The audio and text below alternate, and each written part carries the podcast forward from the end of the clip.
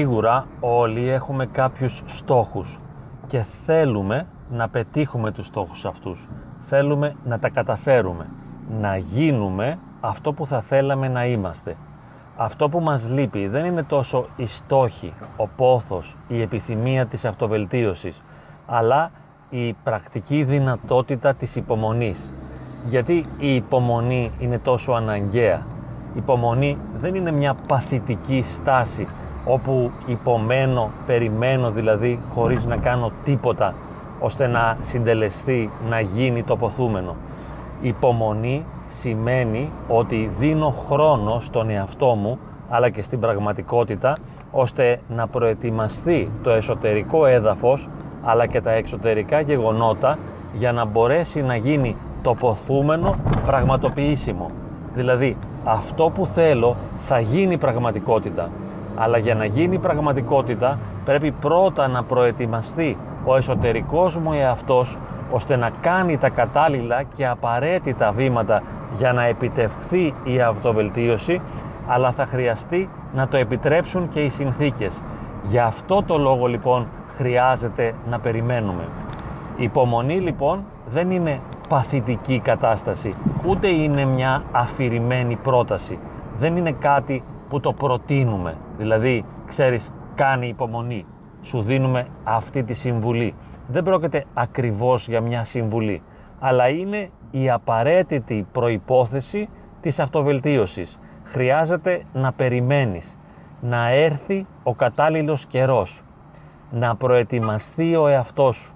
Εκεί χρειάζεται να μάθεις να περιμένεις χωρίς να απογοητεύεσαι. Αυτό θα μπορούσαμε να πούμε ότι είναι υπομονή. Δηλαδή να περιμένω να αναδυθεί, να προκύψει μέσα μου η δυνατότητα να κάνω πράξη τα βήματα της αυτοβελτίωσης, να μπορέσω να περιμένω ώστε τα βήματα της αυτοβελτίωσης να γίνουν δυνατά και να είναι οι συνθήκες τέτοιες ώστε να με ευνοήσουν για να μπορέσω να πετύχω το στόχο. Ας πούμε ένα απλό παράδειγμα που το αναφέρουν πολλοί. Θέλω να κάνω οικογένεια, θέλω να παντρευτώ, θέλω να βρω σύζυγο. Αυτό βέβαια είναι υπέροχο. Θέλεις να βρεις σύντροφο, είτε για μια σοβαρή ερωτική σχέση, είτε για γάμο. Όμως δεν είσαι πάντα έτοιμος για να προσελκύσεις το κατάλληλο τέρι και επίσης εάν το προσελκύσεις δεν θα μπορέσεις να το αντέξεις, δεν θα μπορέσεις να αντέξεις και να διαχειριστείς τις αδυναμίες του συντρόφου ή της συντρόφου σου και δεν θα μπορέσεις επίσης να κάνεις τους κατάλληλους χειρισμούς ώστε η σχέση να κρατήσει μια τέτοια ποιότητα ώστε να μπορέσει να συνεχίσει μέχρι το στόχο του γάμου. Ή τέλος πάντων ακόμη και το να κρατήσεις το σύντροφό σου κοντά σου είναι πολύ δύσκολο και δεν έχει καμία σχέση με την επιθυμία. Δεν έχει σημασία αν θέλεις να βρεις μια γυναίκα. Θέλω ένα σύντροφο. Αυτό είναι το απόλυτα φυσικό. Το πρόβλημα όμως είναι έχεις τις απαραίτητες προϋποθέσεις ώστε να κρατήσεις τον σύντροφο και να τον ελκύσεις βέβαια κοντά σου αλλά και να τον κρατήσεις. Μπορείς να το κάνεις αυτό ή μένεις απλώς στην επιθυμία και σαν μικρό παιδί σαν μικρό μωρό ζητάς κάτι το οποίο όμως δεν έχεις την δυνατότητα να το κατακτήσεις αλλά και να το κρατήσεις κοντά σου. Λοιπόν, δεν είναι απλό να γίνεις ελκυστικός. Δεν είναι εύκολο να τραβήξεις έναν άνθρωπο κοντά σου. Χρειάζεται να γίνουν κάποιες εσωτερικές αλλαγές. Είναι πιθανόν να χρειάζεται. Δεν αρκεί να γίνουν αλλαγές στην εξωτερική εμφάνιση. Παραδείγματος χάρη να προσέχεις τον τρόπο που ντύνεσαι, να προσέχεις τη συμπεριφορά σου, να προσέχεις το πώς εκφράζεσαι, τι είναι αυτό που λες, αρέσεις στους άλλους, είναι κάτι ελκυστικό ή όταν επικοινωνείς σε μια παρέα βγάζεις αυθόρμητα ό,τι προκύπτει από μέσα σου χωρίς να το επεξεργάζεσαι και χωρίς να το φιλτράρεις, χωρίς να προσέχεις αν αυτό που θα πεις αρέσει στους άλλους, υποστηρίζει τους άλλους, είναι θετικό για αυτούς ή πρόκειται απλώς για μια παρορμητική έκφραση. Έχεις το δικαίωμα βέβαια να φέρεσαι παρορμητικά. Έχεις το δικαίωμα να εξωτερικεύεις ό,τι θέλεις. Αλλά αυτό που λες δεν σημαίνει ότι αρέσει στους άλλους. Δεν σημαίνει ότι σε κάνει ελκυστικό. Και τότε μπορείς να είσαι μόνος. Ακόμη και αν πεις ναι, αλλά εγώ είμαι αληθινός και αυθεντικός, αυτή η αληθινότητα και η αυθεντικότητα δεν είναι αρκετή για να σου προσφέρει ένα σύντροφο. Δεν θα έρθει ο άλλος κοντά σου επειδή εξωτερικεύεις ό,τι σου έρθει στο κεφάλι. Θα πρέπει πρώτα να αναπτύξεις και να δημιουργήσεις τα κατάλληλα φίλτρα, δηλαδή να έχεις τον αυτοέλεγχο, ώστε να προσέχεις τι είναι αυτό που λες και να μπορείς να αναπάβεις κατά κάποιον τρόπο τον άλλον με τα λεγόμενά σου και γενικότερα με τη συμπεριφορά σου. Να μπορείς να είσαι μια θετική παρουσία. Έχεις τη δυνατότητα να το κάνεις αυτό; Εάν δεν είσαι θετικός, τότε πώς και για ποιο λόγο ο άλλος να έρθει κοντά; Αλλά ακόμη και αν έρθει κοντά, επειδή η εμφάνισή σου είναι ελκυστική και επειδή μπόρεσες σε μια-δύο φάσεις επικοινωνίας να είσαι όσο πιο ελκυστικός γίνεται. Μπράβο, αυτό είναι σημαντικό που το κατάφερες. Μετά, όταν θα βγεις το πρώτο ραντεβού, το δεύτερο ραντεβού, το τρίτο ραντεβού, θα μπορέσεις να δώσεις την αίσθηση στο σύντροφό σου ότι τον καταλαβαίνεις. Θα μπορέσεις να τον κάνεις χαρούμενο.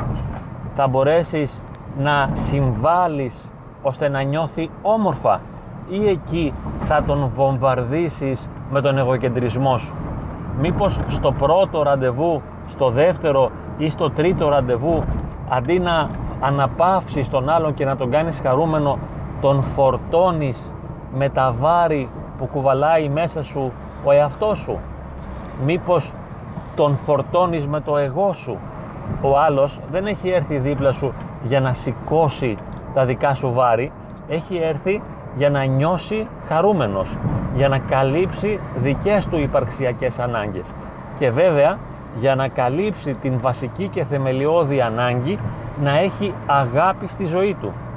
Αναζητά έναν ερωτικό σύντροφο ο οποίος θα τον αναπαύσει, θα τον βοηθήσει να είναι χαρούμενος. Θέλει να νιώσει ότι τον καταλαβαίνεις, ότι τον υποστηρίζεις, ότι τον νιώθεις και να περνάει όμορφα μαζί σου. Εάν το κάνεις αυτό, εάν το καταφέρεις αυτό, θα είναι δίπλα σου και δεν θα φύγει. Θα παραμείνει κοντά σου. Όσο περισσότερο το καταφέρνεις αυτό, όσο περισσότερο δηλαδή επιτυγχάνεις να είσαι μια θετική παρουσία για τον άλλον, τότε εκείνος θα παραμένει δίπλα σου. Εάν λοιπόν είσαι για πολύ καιρό μόνος, εάν αισθάνεσαι πως κάτι δεν πάει καλά, ότι οι άλλοι, οι φίλοι σου, οι συγγενείς σου έχουν προχωρήσει στη ζωή τους και έχουν μόνιμες σχέσεις ή συμβιώνουν ή έχουν κάνει γάμο ενώ εσύ όχι, καλό είναι να αναρωτηθείς για ποιο λόγο.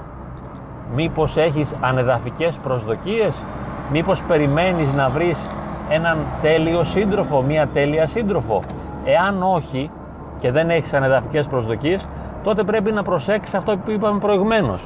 Δηλαδή, μήπως στις συναντήσεις σου με τον άλλον δεν τον αναπάβεις επειδή λειτουργείς εγωκεντρικά; Ή μήπως δυσκολεύεσαι να αναγνωρίσεις, να συνειδητοποιήσεις ποιες είναι οι ανάγκες του άλλου, τι είναι αυτό που θέλει, τι χρειάζεται; Διότι ιδιαίτερα στις πρώτες συναντήσεις ίσως και να το κάνεις. Να λειτουργείς δηλαδή τόσο προσεκτικά που θα μπορούσαμε να πούμε χειρουργικά δηλαδή με πολύ μεγάλη προσοχή ώστε να ευχαριστήσεις τον άλλον και να μην τον δυσαρεστήσεις. Αλλά θα χρειαστεί αυτή η εγρήγορση να τηρηθεί όχι μόνο στα πρώτα ραντεβού και μετά. Να τηρήσεις δηλαδή αυτή τη στάση η οποία στοχεύει στην ανάπαυση του άλλου. Δεν μπορώ να σε προσέξω την πρώτη ή τη δεύτερη φορά για παράδειγμα, ενώ θέλω να μιλήσω για το ποδόσφαιρο ή για τις πολιτικές μου απόψεις στο πρώτο ραντεβού ή στο δεύτερο ραντεβού δεν το κάνω επειδή προσέχω, επειδή σε σέβομαι, επειδή διαισθάνομαι ότι δεν είναι κάτι που το θέλεις και ακολουθώ εσένα στο διάλογο. θέλω να μιλήσω για κάτι που σε αγγίζει, που σε νοιάζει, που σε ενδιαφέρει και το καταφέρνω. Αλλά μετά από δύο-τρεις φορές θα αρχίσω να λέω τα δικά μου πράγματα αδιαφορώντας ή τουλάχιστον σε μεγάλο βαθμό αδιαφορώντας για αυτό που εσύ αισθάνεσαι. Τότε η σχέση θα ανατραπεί. Ο άλλος θα αρχίσει να δυσαρεστείτε. Θα χάσει τον ενθουσιασμό. Εάν μειωθεί ο ενθουσιασμός, ήδη έχει αρχίσει να τραυματίζεται ο έρωτας. Διότι δεν είσαι αυτό το ιδανικό που φανταζόταν για σένα. Δεν είσαι αυτός που τον αναπαύει και του ικανοποιεί βαθιές και θεμελιώδεις ανάγκες. Οπότε πρέπει να εστιάζεις πάντοτε σε αυτό το πράγμα και να έχεις τη δυνατότητα να το κάνεις. Δηλαδή, όλη η τέχνη είναι και στο θέμα της αναζήτησης ερωτικού συντρόφου πώς θα μπορέσεις να υπερβείς τον εαυτό σου, να ξεπεράσεις αυτό που είσαι, ώστε να προσφερθείς στον άλλον με το να γίνεσαι κάθε στιγμή αυτό που εκείνος θέλει. Με παρέσυραν οι ελεύθεροι συνειδημοί και έδωσα ιδιαίτερη έμφαση στη σχέση. Θα επιστρέψω όμως στο θέμα της υπομονής και θα κλείσω. Προσέξτε, τι συμβαίνει. Εάν δεν μπορώ να υπερβώ τον εγωκεντρισμό μου ώστε να προσφερθώ στον άλλον εάν δεν μπορώ να γίνω αυτό που εκείνος θέλει εάν δεν μπορώ να ξεπερνώ τον εαυτό μου ώστε να προσφέρομαι και να αναπαύω και να ικανοποιώ τον άλλον εδώ πάλι καλούμε να κάνω υπομονή με ποια έννοια; Αποδέχομαι τον εαυτό μου για αυτό που είναι σέβομαι την έλλειψη της ικανότητας και της δυνατότητάς μου να έχω ενσυναίσθηση, να μπαίνω στη θέση του άλλου, να τον καταλαβαίνω, να του δίνω χαρά, να τον αναπαύω, να τον ικανοποιώ. Το αποδέχομαι. Γιατί λέω πως ναι, συμβαίνει αυτό σε μένα. Το αναγνωρίζω, το κατανοώ και λέω περίμενε. Δεν έχει έρθει ακόμη η ώρα για σένα ώστε να έχεις τον σύντροφο. Δεν είσαι έτοιμος για να προσελκύσεις το άτομο που θα ήθελες και δεν είσαι έτοιμος να το κρατήσεις κοντά σου. Άρα ησύχασε, περίμενε και να κάνω τι; Υπάρχει μια πληθώρα πραγμάτων που θα μπορούσες να κάνεις για να βοηθήσεις τον εαυτό σου να προετοιμαστεί. Θα μπορούσες, και αυτά όλα είναι στα πλαίσια της υπομονής, να διαβάσεις κάποια βιβλία σχετικά με τις ερωτικές σχέσεις. Θα μπορούσες να επισκεφθείς έναν ειδικό ψυχικής υγείας, ειδικό σε θέματα διαπροσωπικών σχέσεων. Θα μπορούσες να κάνεις πρακτικές ασκήσεις με τους φίλους σου ή τους συγγενείς σου ώστε να δοκιμάζεις την πράξη να αναπαύσεις αυτά τα κοντινά πρόσωπα να δοκιμάσεις για παράδειγμα να δώσεις χαρά και να γίνεις χαρά για τη μαμά σου, για τον μπαμπά σου, για τον αδελφό σου, την αδελφή σου, τον φίλο σου, τη φίλη σου. Οπότε κάνεις υπομονή, περιμένεις δηλαδή να ετοιμαστεί ο εαυτός σου ώστε να είναι έτοιμος να ζήσει τη συντροφικότητα και το γάμο και να μπεις σε μια οικογένεια ως σύζυγος αλλά η υπομονή αυτή είναι ενεργητική. Δεν αγανακτείς. Δεν λες μα γιατί δεν τα καταφέρνω; Μα γιατί δεν μπορώ; Μα γιατί φταίω; Κάτι δεν πάει καλά με μένα; Δεν είμαι αυτό που θα ήθελα; Δεν μου αρέσει ο εαυτός μου; Δεν είμαι σωστός; Νιώθω μειονεκτικότητα, νιώθω άσχημα; Δεν αρχίζεις να χτυπάς τον εαυτό σου. Αλλά περιμένεις σιγά σιγά να προετοιμαστείς ώστε να μπορέσεις να γίνεις αυτό που θα ήθελες να είσαι. Το προσπαθείς δηλαδή σιγά σιγά.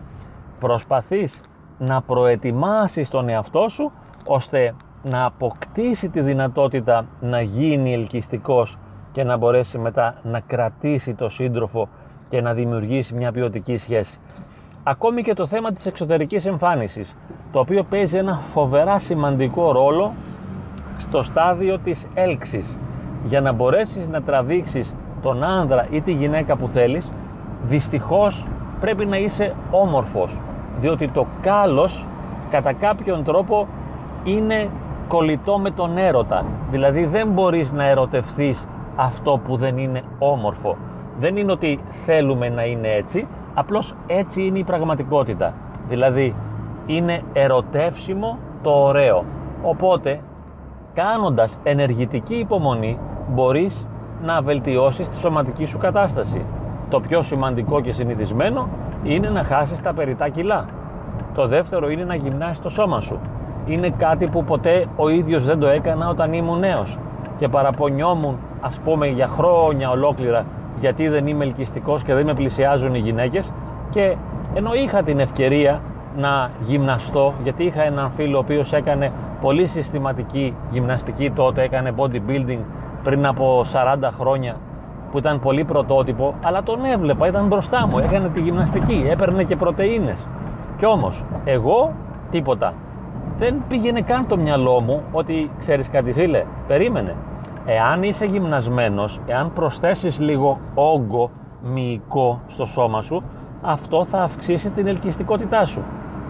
Ήταν σαν να μην ήθελα να καταλάβω το αυτονόητο. Ήθελα τη γυναίκα ήθελα να κάτσω σε, ένα, σε μια καφετέρια και να με προσεγγίσει μια κοπέλα και να μου πει «Α, σε θέλω, μου αρέσει ή θέλεις να συναντηθούμε» ή να μου πιάσει την κουβέντα. Δεν έγινε ποτέ. Γιατί ποτέ δεν φρόντισα κι εγώ να είμαι ελκυστικός. Να τραβήξω τον άλλο κοντά μου με την εικόνα μου, την εξωτερική. Και βέβαια θα μου πείτε αυτό είναι. Είπαμε, είναι το πρώτο αυτό για το οποίο κάποιος θα έπρεπε να προσπαθήσει ενώ περιμένει. Αυτό το να περιμένεις που είναι υπομονή, γιατί δεν είσαι έτοιμος ακόμα. Αφού φτιάξεις λοιπόν την εξωτερική σου εικόνα, μετά θα καλλιεργήσεις ή παράλληλα ή τουλάχιστον αν δεν μπορείς να φτιάξεις την εικόνα σου, καλλιέργησε τα άλλα χαρακτηριστικά, τα οποία είναι απαραίτητα, όπως είπαμε, για να γίνεις ελκυστικός, για να κρατήσεις τη σχέση και για να έχεις ποιότητα. Δηλαδή, ξεκίνα με το φίλο σου, τη φίλη σου, το, τη μητέρα σου και τον πατέρα σου. Κάτι που είναι αφάνταστα δύσκολο. Όλοι μπορεί να το έχουμε σκεφτεί αυτό. Πόσο δύσκολο είναι να έχεις ποιοτική σχέση και να τα πηγαίνεις καλά με τους γονείς σου. Μα κοίταξε, άμα δεν μπορείς να αντέξεις τη μητέρα σου, πώς θα αντέξεις τη γυναίκα σου; Αν δεν αντέχεις τον πατέρα σου, πώς θα αντέξεις την πεθερά σου; Αν δεν αντέξεις τους φίλους σου, πώς θα αντέξεις τα αδέλφια σου, της γυναίκας σου; Πρέπει να αναπτύξεις τις δυνατότητες, δεν θα έρθει από το πουθενά. Να λοιπόν η καλή υπομονή, η ενεργητική υπομονή. Περίμενε, μη διαμαρτύρεσαι, μην γκρινιάζεις, μην παραπονιέσαι. Ησύχασε. Η ζωή δεν είναι εναντίον σου. Δεν σε απορρίπτει κανείς άνευ λόγου και αιτίας. Δεν τα έχει μαζί σου το σύμπαν απλώς χρειάζεται να καλλιεργήσεις κάποιες δυνατότητες. Αυτό οπωσδήποτε χρειάζεται να το κάνεις. Επίσης θα μπορούσες να διαβάζεις κάποια βιβλία που να ανεβάσουν γενικότερα το επίπεδό σου. Ποίηση ας πούμε, φιλοσοφία, πολιτική. Διάβασε μια εφημερίδα, κάποια κείμενα στο ίντερνετ. Δηλαδή να εμπλουτίσεις τον τρόπο που σκέφτεσαι, να ανοίξεις το μυαλό σου να διευρύνεις την ύπαρξή σου, να γίνει πιο ελαστικός ο νους σου, ώστε να μπορείς να ανέχεσαι τη διαφορετικότητα. Δεν μπορείς για παράδειγμα σε μια παρέα με φίλους να παρεξηγέσαι με το παραμικρό, να μην αντέχεις καθόλου την άποψη του άλλου, να διαμαρτύρεσαι έντονα επειδή ο άλλος έχει διαφορετική άποψη από σένα και να κάνεις φασαρία και να τσακώνεσαι και μετά να περιμένεις να βρεις ερωτική σύντροφο. Πώς θα, πώς θα αντέξεις μια γυναίκα δίπλα σου αν δεν αντέχεις το φίλο σου στην παρέα; Αν δεν αντέχεις τη γνώμη του φίλου σου πώς θα αντέξεις τη γνώμη της γυναίκας σου; Αυτά δεν γίνονται με θαυματουργικό τρόπο. Και φυσικά και εννοείται πως δεν υπάρχει καμία γυναίκα και κανένας άντρας που να είναι ακριβώς όπως τον θέλεις. Δεν συμβαίνει κάτι τέτοιο. Οι άλλοι δεν είναι αυτό που εσύ θέλεις. Ούτε θα γίνουν ποτέ. Και ούτε υπάρχει πουθενά στο σύμπαν μια γυναίκα ή ένας άντρας ακριβώς όπως εσύ τον θέλεις που θα σε πλησιάσει, θα μείνει δίπλα σου και θα ικανοποιήσει τις ανάγκες σου. Αυτά είναι όνειρα θερινής νυχτός. Η πραγματικότητα είναι ότι θα τραβήξεις κοντά σου και θα κρατήσεις κοντά σου μόνο τον σύντροφο τον οποίο σε εισαγωγικά αξίζεις. Δηλαδή μισθός αναλόγω προσόντων.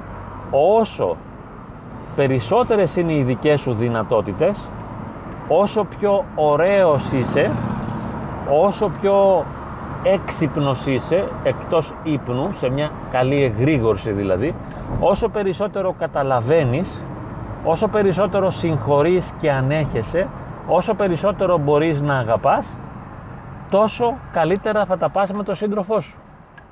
Αυτή είναι η απλή πραγματικότητα. Έτσι λοιπόν υπομένουμε με την καλή έννοια και περιμένουμε να προκύψουν μέσα μας τα ενδιαφέροντα και οι δυνατότητες ώστε να κάνουμε τη δουλειά που χρειάζεται με τον εαυτό μας για να μπορέσουμε να πετύχουμε αυτό που θέλουμε.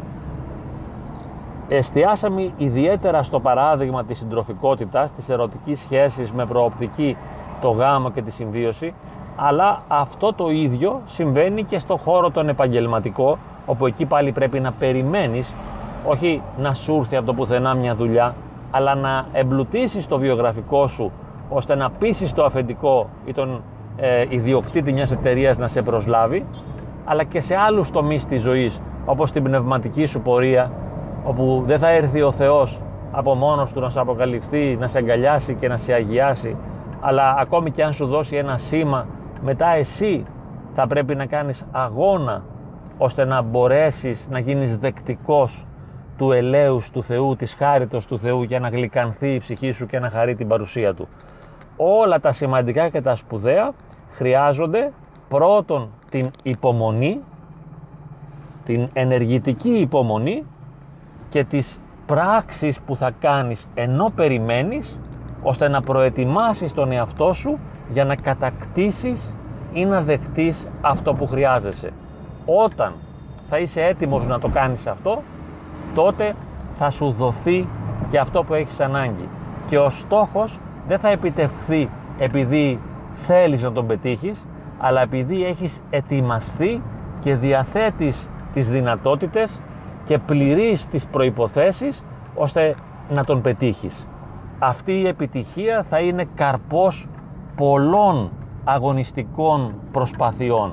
Δεν θα είναι ένα τυχαίο δώρο, αλλά θα είναι ο φυσικός καρπός όλης της δουλειάς που θα κάνεις με τον εαυτό σου και με τις σχέσεις σου με τους άλλους.